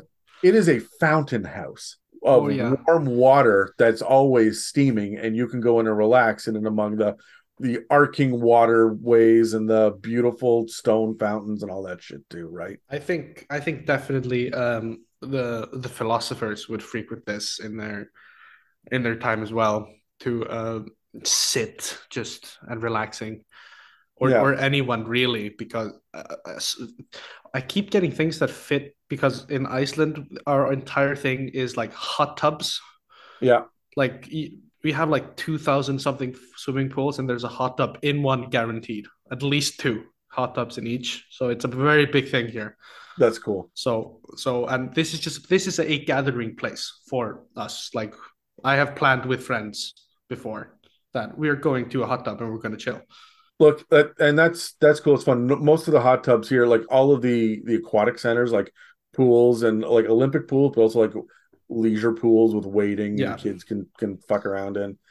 They always have a hot tub here, but most of the hot tubs Yeah. are in people's backyards. And I'm gonna say, at least in my neighborhood, although I know this isn't true everywhere, about every fourth or fifth house has a hot tub. Like it's Oh, yeah. common, but it's not not everybody. So yeah exactly um, I like the idea of the bathhouse being noteworthy because if you need to talk to someone, if you need to make a deal, if you need to go around official channels, catch them in the bathhouse. This Yeah. is where, you know, like American politicians make all of their deals on the golf course. yeah yeah yeah yeah You're making your deals in the bathhouse of this city. oh yeah 100% So that's that's fun So let's look at uh, the next tables. This is all the legal shit, guild halls, courthouse, all that kind of shit. i rolled a three Courthouse. Uh, the courthouse can be noteworthy because it looms over town square. Uh, Oh, yeah. And also, it's noteworthy because we have a castle with a duke in it, yeah but the duke is not passing judgment on the people. We have an actual legal system here. yes. If we wanted the duke to do it, we would just re-roll on this table. But we yes we can have a legal system so that he's more in charge of the military and the economics and less the law, right? yeah They may still need his signature or his seal of approval on it. Yes, I, I But- definitely think so. Like if if if a crime is so so severe that somebody is put to death, I think that the Duke death would have Yes. to sign this. Yeah, but disputes between land borders for farmers or Uh, the, yeah, the town drunk crossed a line last night. yeah. That that's not That's Duke doesn't give a shit. he has more important matters to do. I think that this is where I have uh, lawyers and advocate um, on the list, but we decided on knights, and I think that part of the knight's job would be I was in charge of this area, or I made the arrest myself of this person. Yeah, I'm going to come forward and present the evidence to Yeah. a council of three or four or five other knights, and maybe that's what the co- the courthouse looks like, right? Yeah, just it's like just they're just sitting on a round table. Just, just... a a a squished oval table. If you so. uh, what do we want to say about uh the next section, which is just general laborers? I come up with a D twelve for these guys. Alrighty. I rolled a four, a wood carver. Wood carvers. The difference between a wood carver and a carpenter and a forester is a forester gets you the lumber, the carpenter yep. helps with the finer work of building houses and whatnot, but a wood carver does the fine detail. Yeah, the carpenter also coughs and complains about his back pain a lot. Both Dan and I were carpenters. Dan was for years. I only did it for about a year, and yeah. uh, man, the physical nature of that job was great for me. I had a lot of fun with that. I like the guys on it, but the back the back breaking labor because I was doing baseboards all oh. I was I was fucking done. Like we would do apartment buildings and just oh yeah. You start the day off because the elevator's not working, carrying doors up 27 flights of stairs. And then Yikes. And then you go down, you use the bathroom for the last time that day because you're never doing stairs again. And yeah. and then you head back up to whatever floor 23 you're on and then it's crouching and bending over with a nail gun and shuffling yeah. along on your knees and like Absolutely. that. Yeah. that was brutal. I couldn't do it now. Yeah, I only poked fun at it because I too uh, I from a long line of carpenters. yeah, yep. Although I will say the one thing that about carpenters that I respect more than anything else is they just know the length of things at a glance. Oh yeah, oh yeah. I, in a way that I, nobody I got, else does. I got blessed with with uh, with some of that, but uh, I don't use it much. and then the last item that we have here is actually items. These are going to be more merchants that that sell specific things. Yes. All right. Uh, uh, uh that's a D eight. D eight table. Yep. I rolled a two, a Cartwright. A car, All right. So the person's going to buy. Cart, I did say that right. or the person's going to buy, sell, and and make and repair carts if we've got the mountain passes that you've got to go through, right? If you're coming in from the west along yeah. the coast through mountain passes and whatnot, people are coming with carts. And that's going oh, to yeah. be a major industry in this area, and that's that makes a lot of sense. That there would be 100%. someone who's probably not necessarily a noble, but one of the richer people in town that yeah. is that is dealing with this. So I, I, definitely think so. But and, and it's it's it's not it's it's also not just the run of the mill card either. He probably would sell those, but these would be like because they have to go through mountain passes where the roads aren't exactly always in top condition, so they have to be at least sturdy in some way.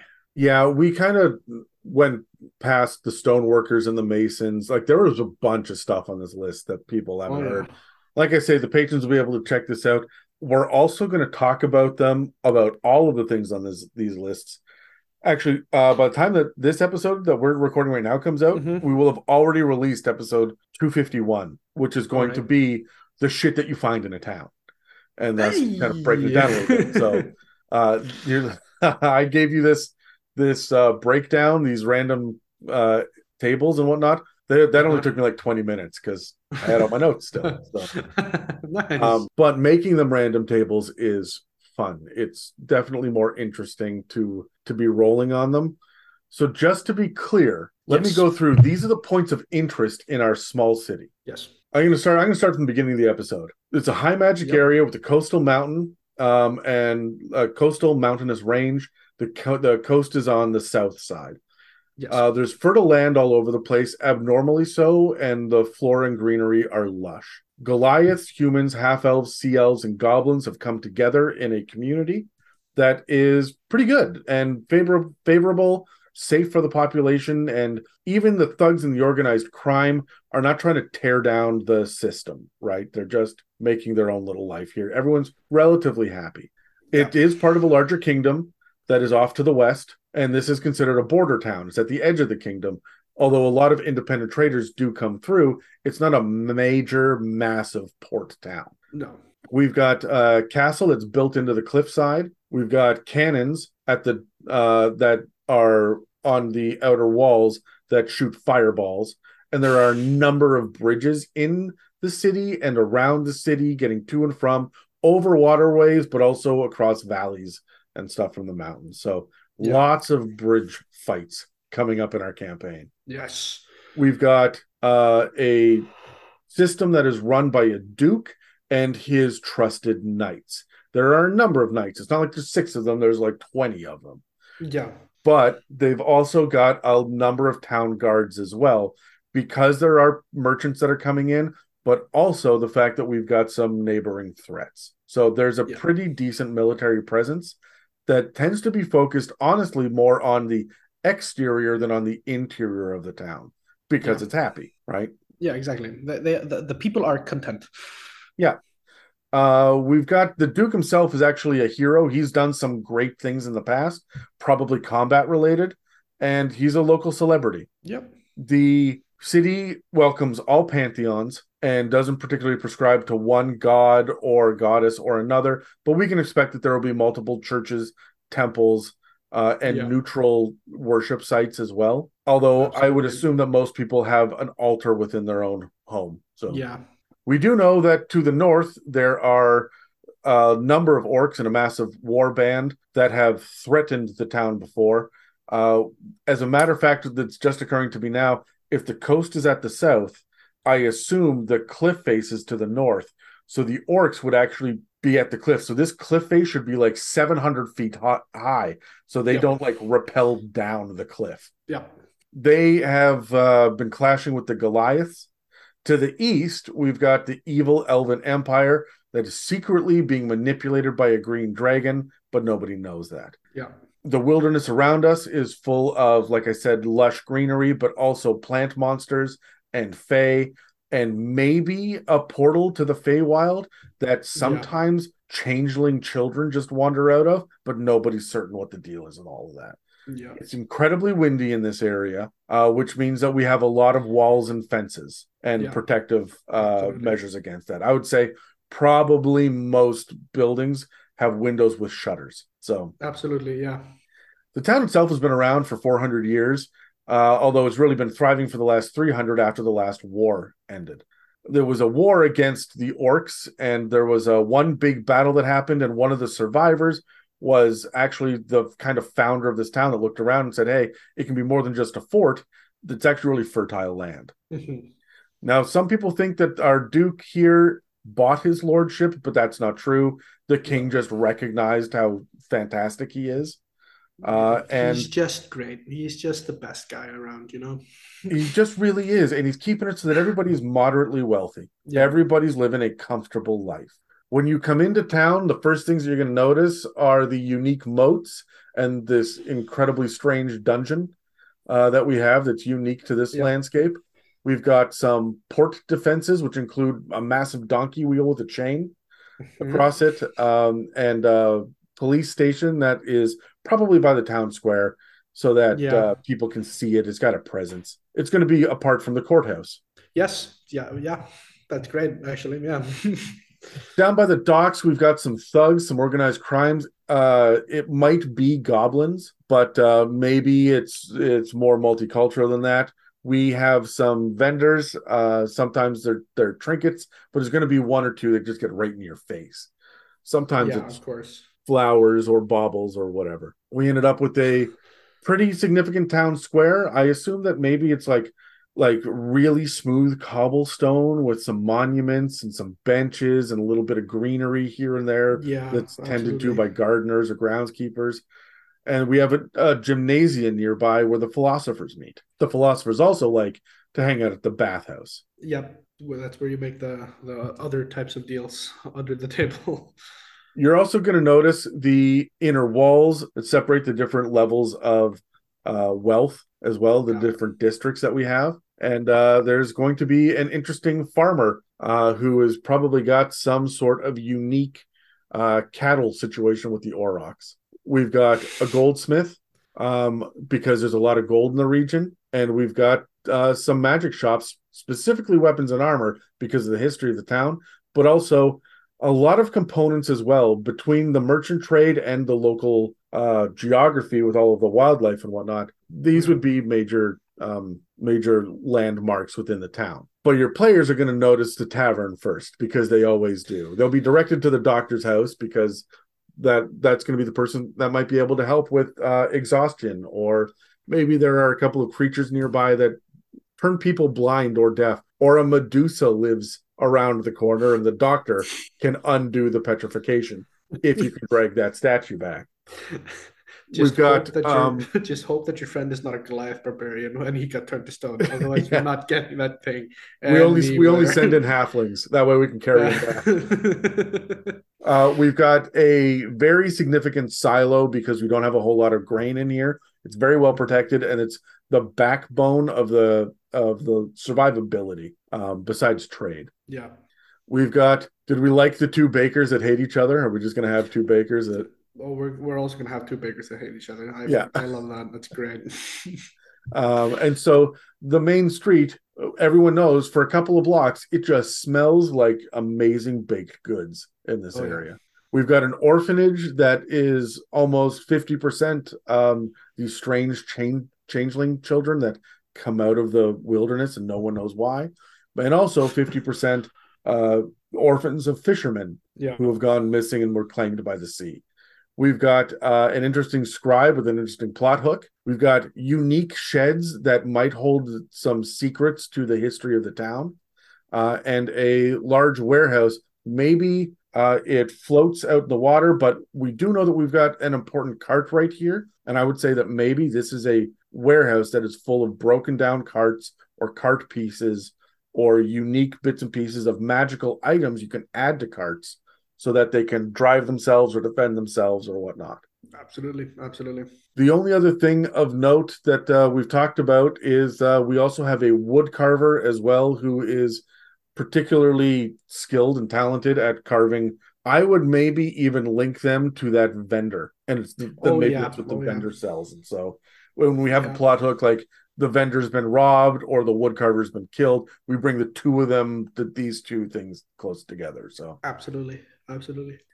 so there are two things left to do on this. Three things. One, because we're dungeon masters, we draw a map. Maps. Yes. Two, I love maps. uh, yeah, I, I in my head I have pictured the layout of this already, and I would. oh yeah, same.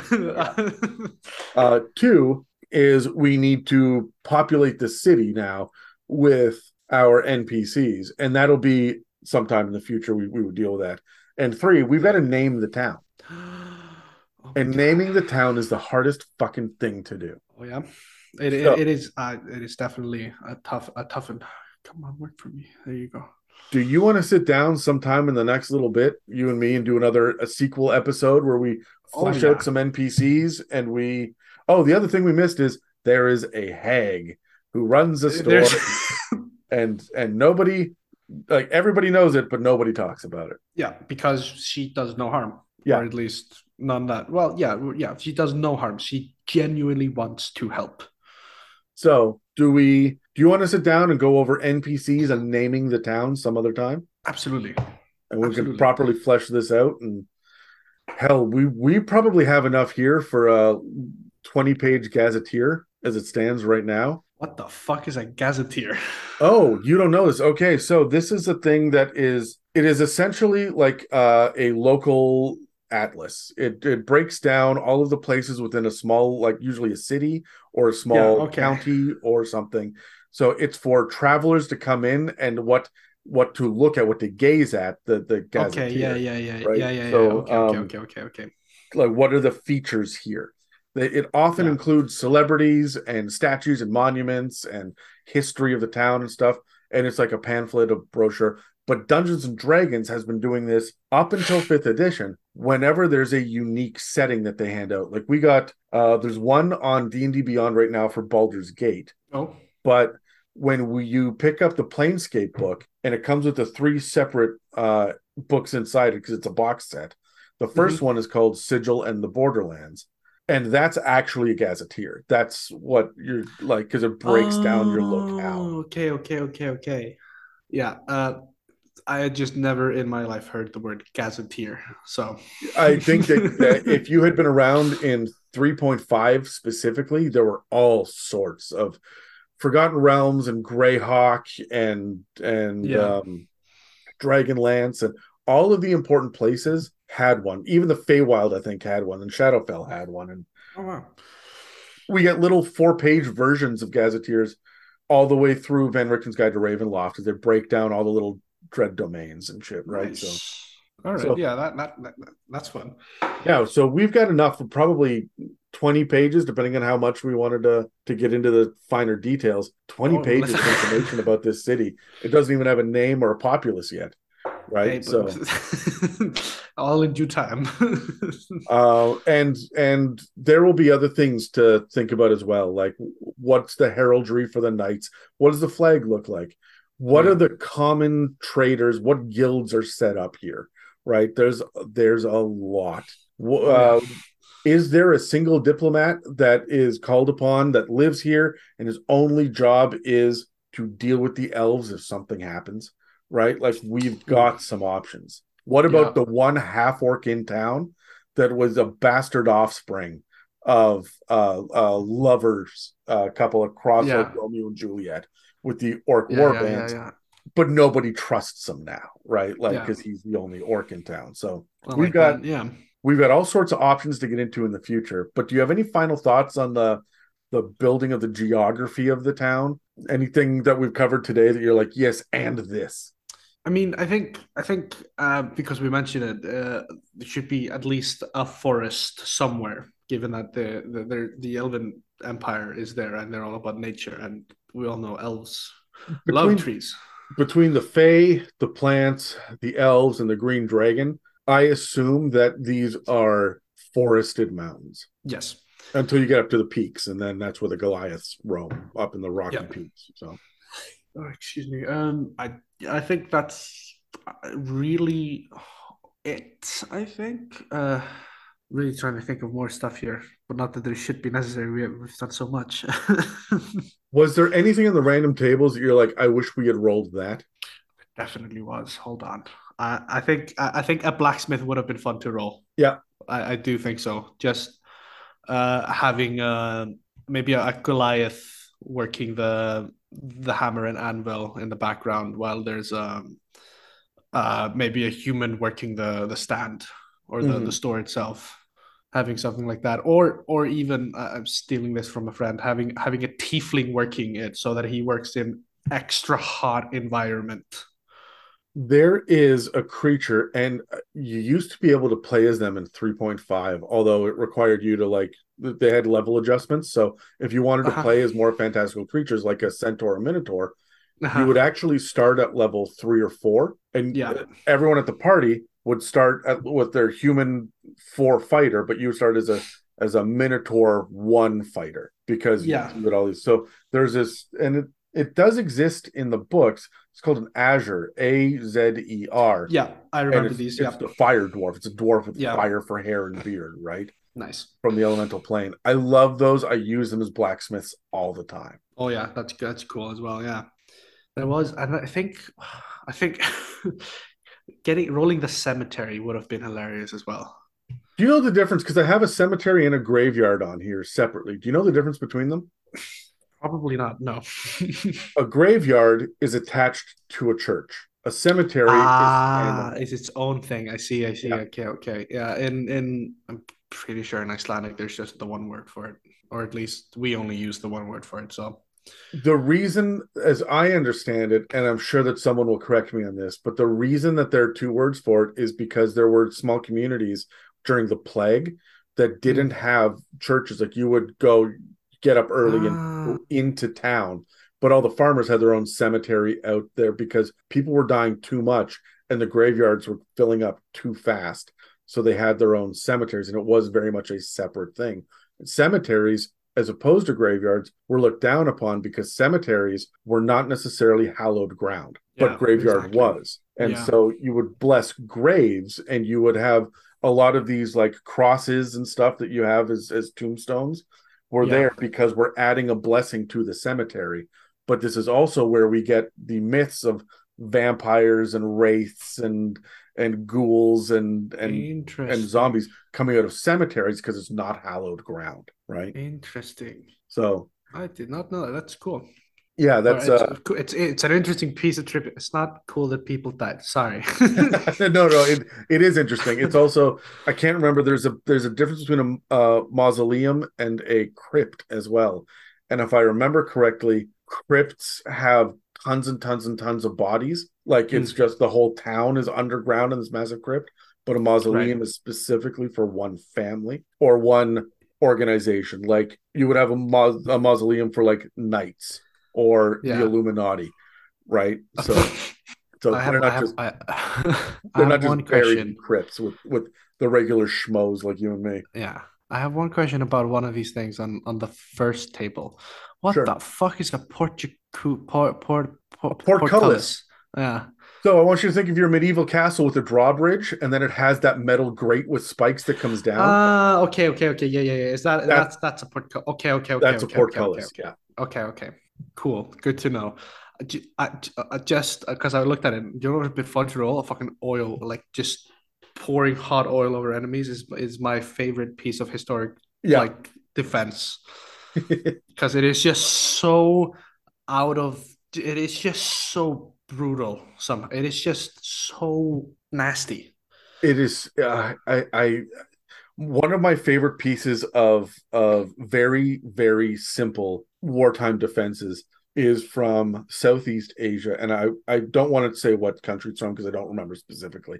What they would do is they would bury clay pots and put um, fermented cabbage uh, in there so that it, the cabbage would rot, and they would bury it an inch underground. So the enemies would run in and they would step on it and their legs would fall in and get scratched all to hell and they would be bleeding from the sharp edges of these clay pots that they stepped with that which then get infected and the the within like three or four days the soldier would either lose a leg or die oh because oh it was God. such wet humid um landscape as well that you're you need to keep it dry and you have to get off of it, and that's not an option, right, for an invading army. So Jesus Christ. Oh, people are insane creative, but brutal. So oh, yeah. I always think of of the oil from above and the the clay yeah. pots, these these pre-industrial revolution mines that they were oh, making. Yeah, that's that's insane. Nah, that's a fun piece of trivia, huh? yeah, we there were there are things on this list that that didn't make it, like an aviary for you know birds that can pass yeah messages. There's hawks or pigeons or ravens, if you will. An apiary if you wanted bees to make honey. Like there's so much more that didn't make it onto this list. Yeah, and that's fine. And there are items on here that you look at and be like, I don't need that in mine. It doesn't. We're doing a village. I don't need there to be a a buckle maker. Right? I don't need a fucking gymnasia in, in this fucking town. right. So like we, roll on the table, but but it's definitely something to think about for I consider cities, right? So yeah. Um, do you have any uh, people or social media accounts or projects or anything you'd like to shout out or mention before we wrap it up? Uh, no, just that my friends could go fuck themselves once again. No. How dare you listen to me designing shit? no, uh, not really. Well, my my one of my friends wanted to uh, say hi to you. You you and him have talked spoken a few times on the on the Reddit apparently. Oh yeah. He just he wanted to send his regards. Well, hello, mystery stranger who I've spoken to, but I don't even know who I'm talking about right now. Does he have a Reddit handle? Uh, was it? I think it was. Uh, it's pronounced crises, but it's K R I nine I S. I don't. I know this guy. All right, yeah, yeah. yeah, yeah. There you go. well, well, hello. it's funny. There is a creature in Ravnica called a krasis, and oh. it's and it's it, that's what his handle looks like. And in my head, I always call him Krasis. So, all right, Krasis, okay, I'm yeah. with you. uh, so. he, he wanted to send his regards to you and the world.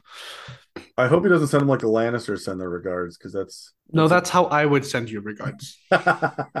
Thanks. so we'll see. um, so I'm gonna make all of this into a nice, clean document and send it to you, Andri, so we can sit down and and talk about it. I'm gonna post these random tables again on the Patreon for anybody that wants to go check it out and download them. I'll put them on there as an attachment for everyone. Uh, again, these are guidelines, and I hope they're helpful for people to think about larger cities, and even if you just keep it off to the side uh, inside your DM screen, anytime you go in there, when they say, "Well, where can I go? What can I look at? What can I do?" You've got a few dozen options here of shit to investigate with your players. I mean, yeah, just looking over this, uh, was it yesterday that I I got this? I think. Uh, then and now, just there are things here that I would have never have thought about putting into a town or a city. I have like, done this so many times, and I'm always looking for a new thing to make my city feel different than the last one. Oh yeah, and that's why these are important to me because I can do any village is just a huts and a tavern and a general store. Yeah, exactly. Right? So, uh, but anyway, that's it for this discussion on building a town. Thank you, Andri, for choosing this topic, creating this with me, and supporting the Patreon. And thank you to the listeners for listening to another episode of the It's a Mimic podcast. If you'd like to support us, we have a donate button on our website, www.itsamimic.com, a store with some It's a Mimic merch, and a Patreon. This episode and others can also be found on Spotify, Apple Podcasts, YouTube, and most other podcast apps. Thanks again for listening to It's a Mimic, where you never know what you're going to get, but we will have audio issues. That is guarantee. Fucking mic, I swear to God.